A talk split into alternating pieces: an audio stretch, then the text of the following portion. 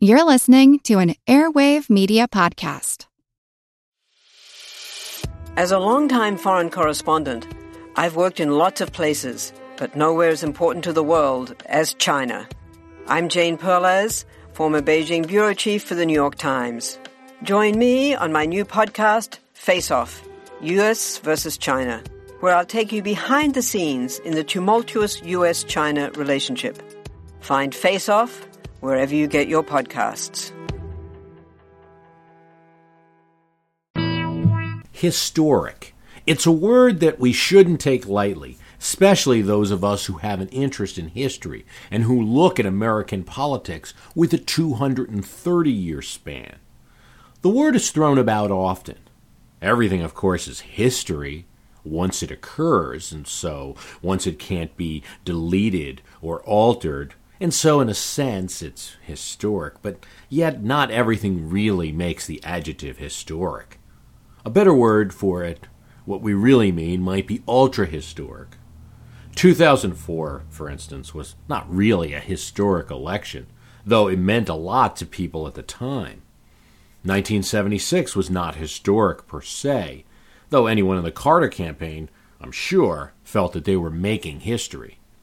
1912 probably was for the three way excitement of having a Republican incumbent president, a Democratic challenger, and a third party candidate who was an ex president. Certainly 1912 fits the bill. 1948 for the surprise upset comeback of incumbent President Harry Truman. 1960 for the first election that was won by a Catholic in the United States, JFK. 1896 because Bryan was the most radical nominee of a party up until that time, and probably with the exception of George McGovern, the most radical nominee of a major party ever. 1876 for the dispute in that election. 1860 because of Lincoln and the four way split that occurred then. 1864 for the first significant election during wartime. 1828 because of Andrew Jackson, the first Western president, and the first president to truly earn, or at least claim, a popular mandate. 1800, Jefferson and the so called Second American Revolution. And of course, the first election, 1788. 2008 clearly joins these elections without a doubt. There are at least 15 ways that make this election historic, but of course, there's the most obvious. The one the nation has elected the first African American man who went from serious contender to frontrunner to nominee to frontrunner in the general election to president elect. Much is being rightfully made of this event. It's a progress, it's an achievement for Americans. But I can be forgiven if it feels like this event happened way too late, at least with the time span of history that I look. It's an achievement, certainly, and a progress, certainly, for modern America. A credit to both parties that race largely did not enter this general election, and that in counties with significant white populations and very little black population to speak of, Obama did better than the white male Democrat who ran four years before. So it is a transcending election in many ways. But you'll forgive me if I can't give America an A plus in this regard. That if I can't just look at this modern event and forgive all of past history. I can't avoid thinking that the event of November 4th, 2008, should have and could have occurred long ago, and not just as an empty phrase or something I'm just saying, a hope, a wish, but as a matter of analysis of history. It might be useful to think about a scene that occurred in the halls of Congress in 1874. This was, of course, not even 10 years since the guns fell silent at Appomattox Courthouse and the Civil War ended.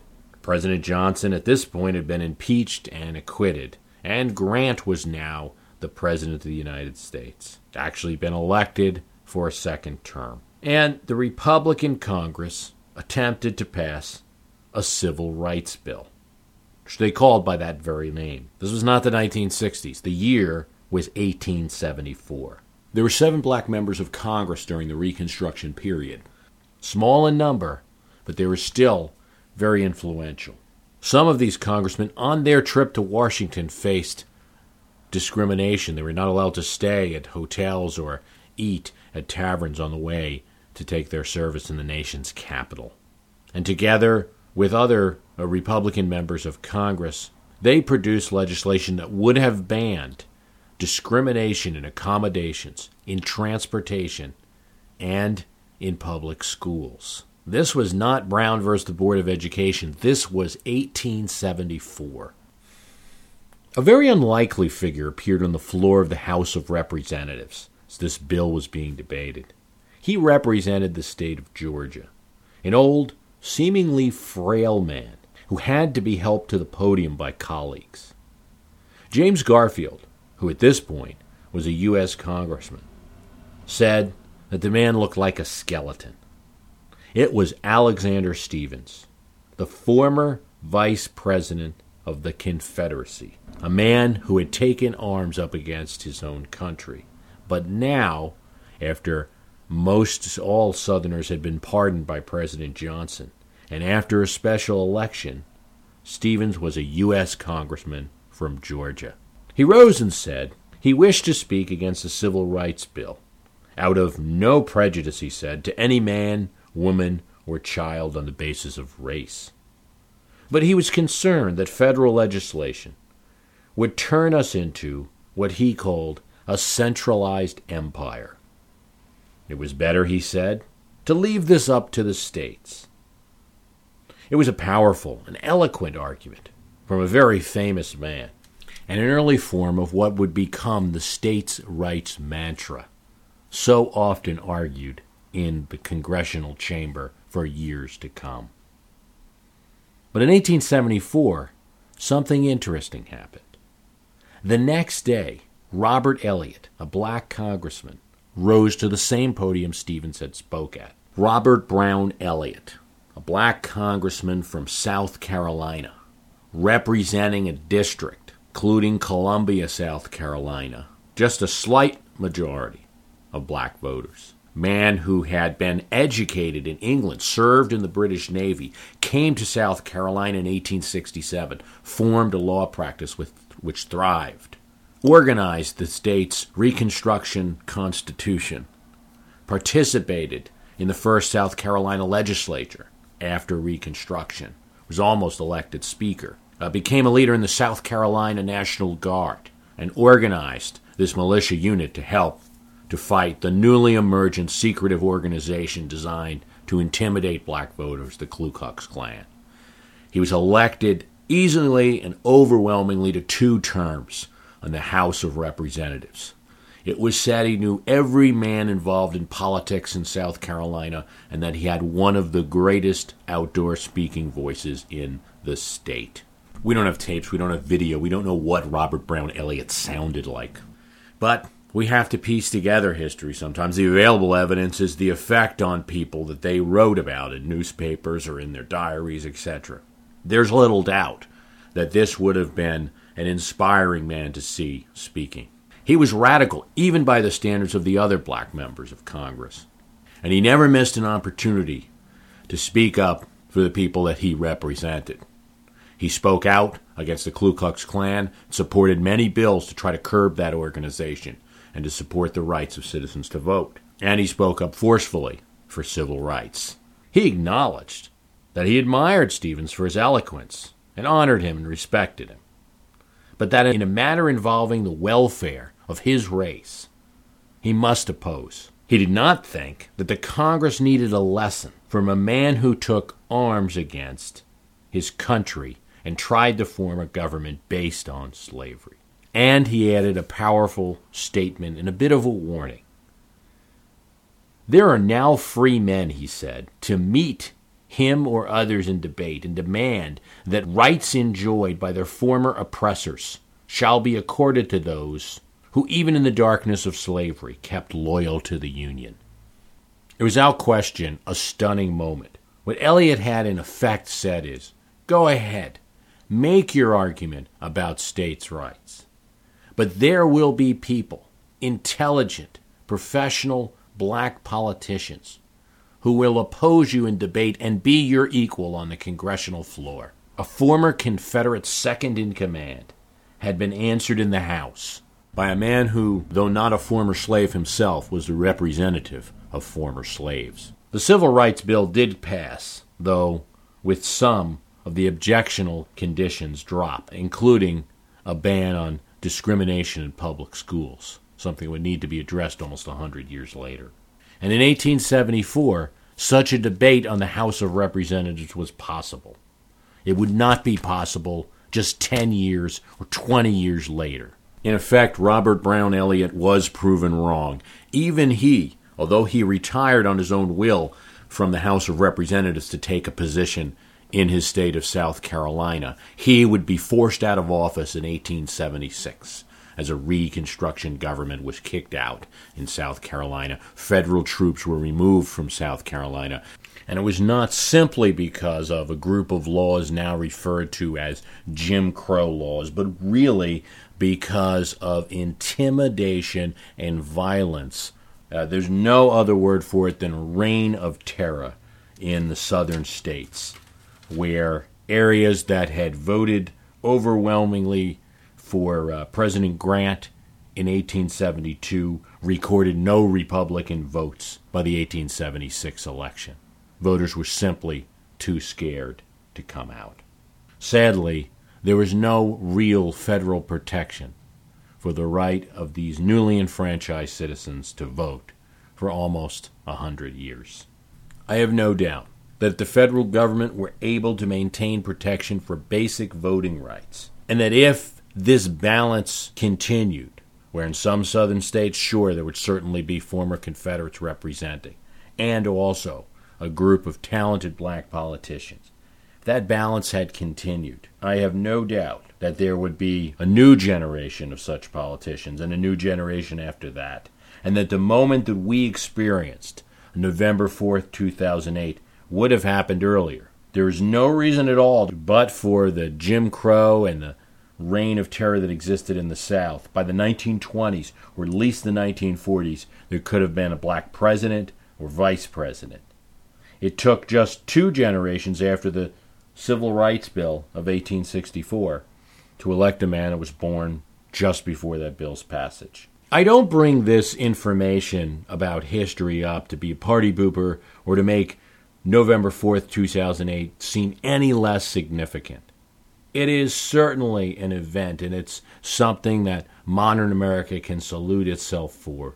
I also think, with the prism of history, it's way too late and it wasn't quite a natural progression from the point of African Americans being enfranchised in the 1860s to 2008, where we've elected an African American president. It was a zigzag. It was a step forward and three steps back all the way. Struggle at every turn. Although Jesse Jackson ran in 1984 and 1988, his long shot run was not serious enough to make him any more than a power broker in the party. Colin Powell was mentioned in 1996 and would have been a serious threat, I believe, to Clinton's reelection, although it would have been difficult for him to work along with the Newt Gingrich Congress or contend with the improving economy that was helping to reelect Clinton. That deals with the most obvious reason this election is historic the election of an African American finally in America. It also appears, at least at first, to be a high turnout election, though not the highest. There could be anywhere from 60 to 63 percent uh, turnout in this election, and 2004 had about 60. So, better party campaign apparatus, the huge uh, increase in voter registrations of the Obama campaign. It looks like Democratic turnout up a little bit and Republican turnout down a little bit. Money raised in these uh, modern elections being spent more and more on get out the vote operations than in the 80s or 90s when TV commercials got most of that money. But this is an election that really spotlighted, as 2004 did to a certain extent, and people all over this nation, especially in the swing states that mattered most, were experiencing long lines And it's a testament to them that in many cases they waited in line. But that shouldn't have to be the case. No one should have to wait two and a half to three hours to vote. And money being spent for commercials to remind people to vote might better be spent in improving facilities. This is an election that sort of proves we can't just sit there and ask, why don't people vote? There's probably a lot of people in this election that wanted to vote and had to go back to work. There are many other reasons why this election is historic, some of which, in the face of the large reason why 2008 is historic, might seem minor, but deserve mention. There were gains for women in this election.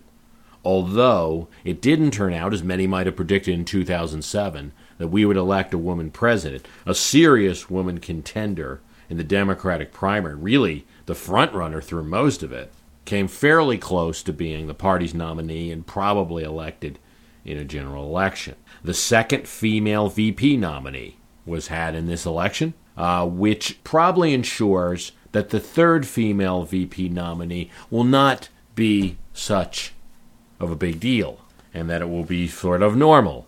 If a woman politician sort of comes from the right state, has the right politics, and it works, we could see a female uh, VP nominee or a female nominee for president perhaps in the very next election. The length of the campaign was history making. There was talk of 08 as soon as 04 ended, but it officially began in early 2007. While Bill Clinton announced his campaign in September of 1991, just a few months before the primaries would begin, his wife would have to announce in January of the year before the election. The money spent in the campaign also makes it historic millions of dollars, much of it raised from individual donors, not the result of the campaign finance reform that John McCain had passed, but the result of new technologies and of small donors feeling more involved, wanting to give a donation to the candidate of their choice. Two sitting senators were in the race, which meant that this country elected the first sitting senator for the first time since 1960. That also meant that you had two candidates who could, in fact, have an effect on legislation in Washington. A small effect being one of a body of 100, of course, but still an effect. And that was seen during the financial crisis that occurred in the middle of September. Want to learn how you can make smarter decisions with your money? Well, I've got the podcast for you. I'm Sean Pyles, and I host NerdWallet's Smart Money Podcast. On our show, we help listeners like you make the most of your finances. I sit down with NerdWallet's team of nerds, personal finance experts in credit cards, banking, investing, and more. We answer your real-world money questions and break down the latest personal finance news. The nerds will give you the clarity you need by cutting through the clutter and misinformation in today's world of personal finance. We don't promote get rich quick schemes or hype unrealistic side hustles. Instead, we offer practical knowledge that you can apply in your everyday life. You'll learn about strategies to help you build your wealth, invest wisely, shop for financial products, and plan for major life events. And you'll walk away with the confidence you need to ensure that your money is always working as hard as you are. So turn to the nerds to answer your real world money questions and get insights that can help you make the smartest financial decisions for your life. Listen to NerdWallet's Smart Money Podcast wherever you get your podcasts.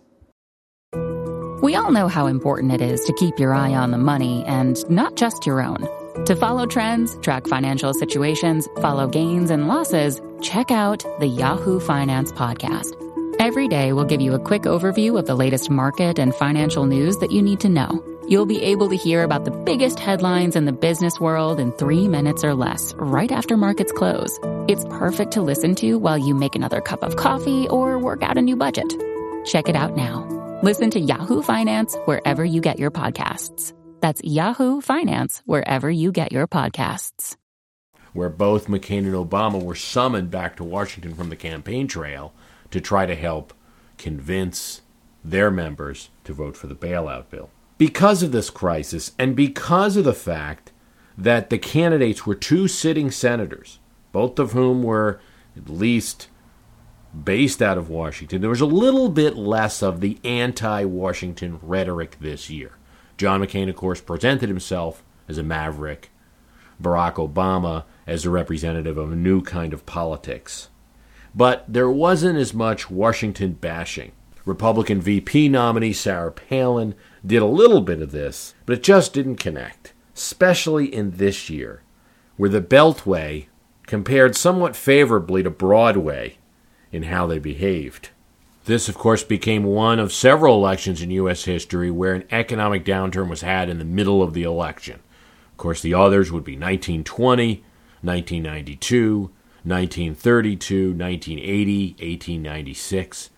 These elections featured recessions, clear recessions in the election year, and in every case, the incumbent party lost. At the end of the Cold War, America added two states to the Union.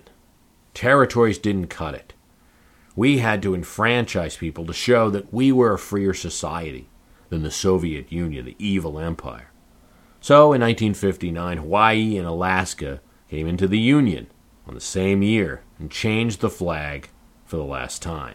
This was the first year that national candidates, in fact, two national candidates, Barack Obama and Sarah Palin, came from these states.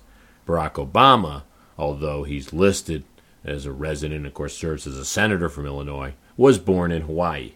Sarah Palin, of course, hailing from Alaska and being the governor there. 2008 was the first election with no vice president or incumbent president since 1952. And one could really say 1928.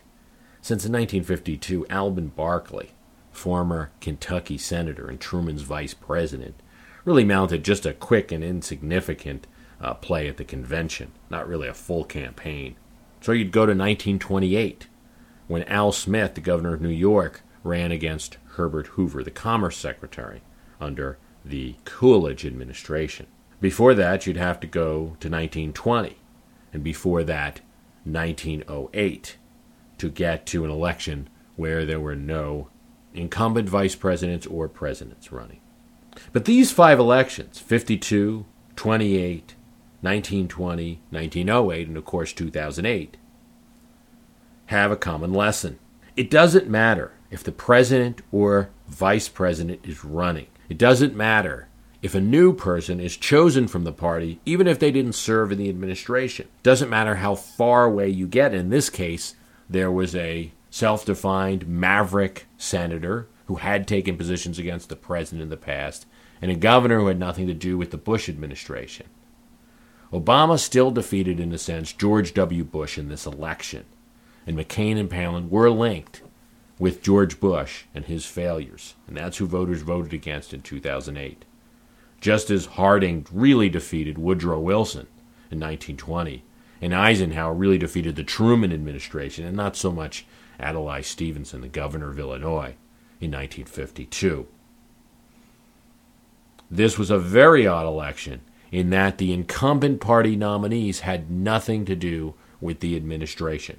Again, we'd have to go back to 1952 to find a similar situation.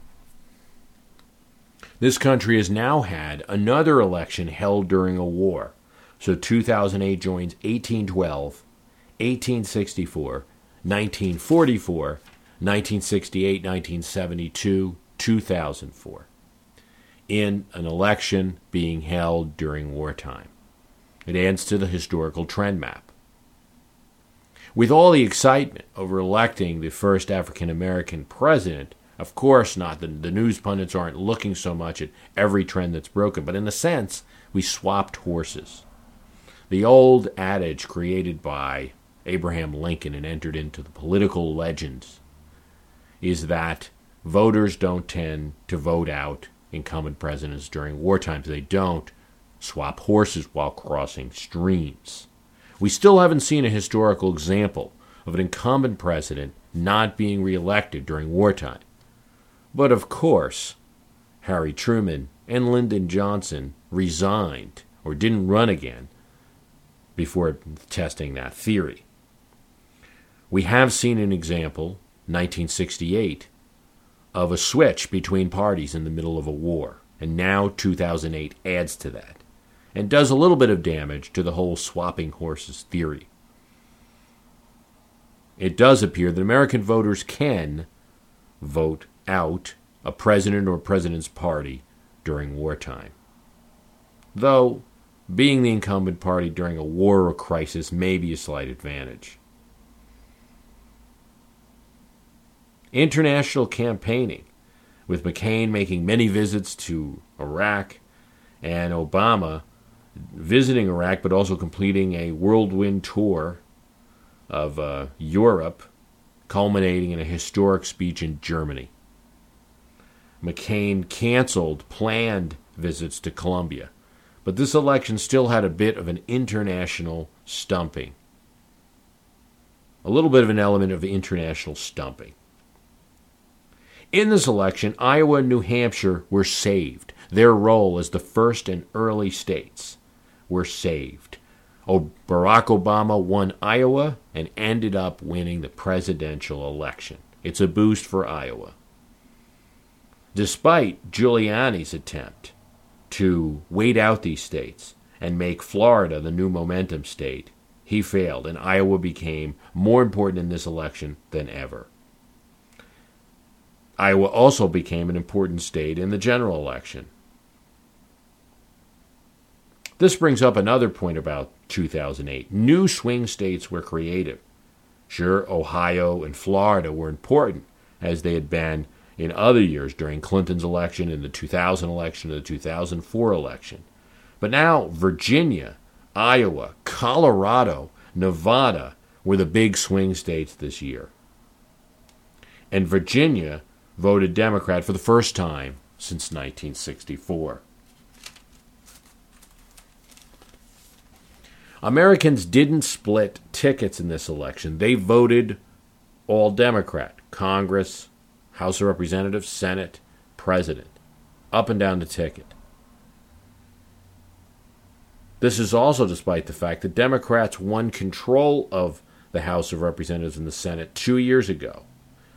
Arguments for the two party system and arguments by Republicans that Democrats should share blame, since they control the body of the federal government, didn't really work.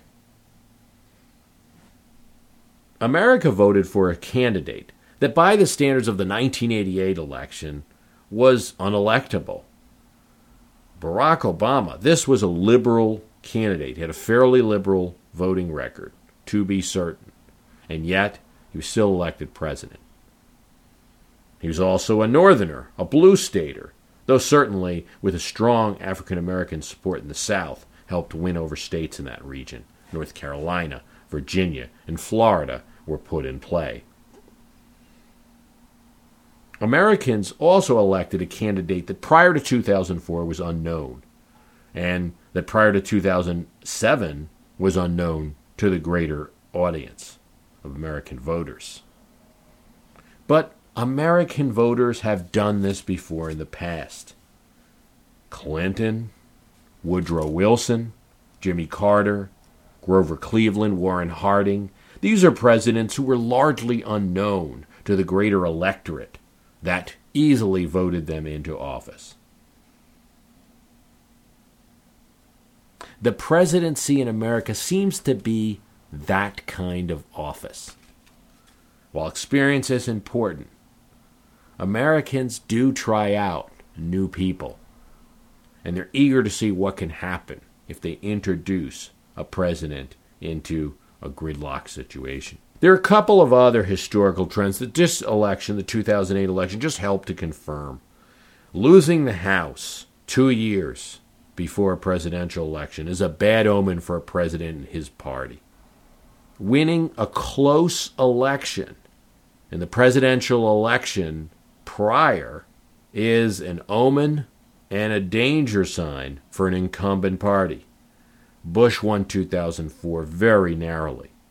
Truman won 1948 very narrowly.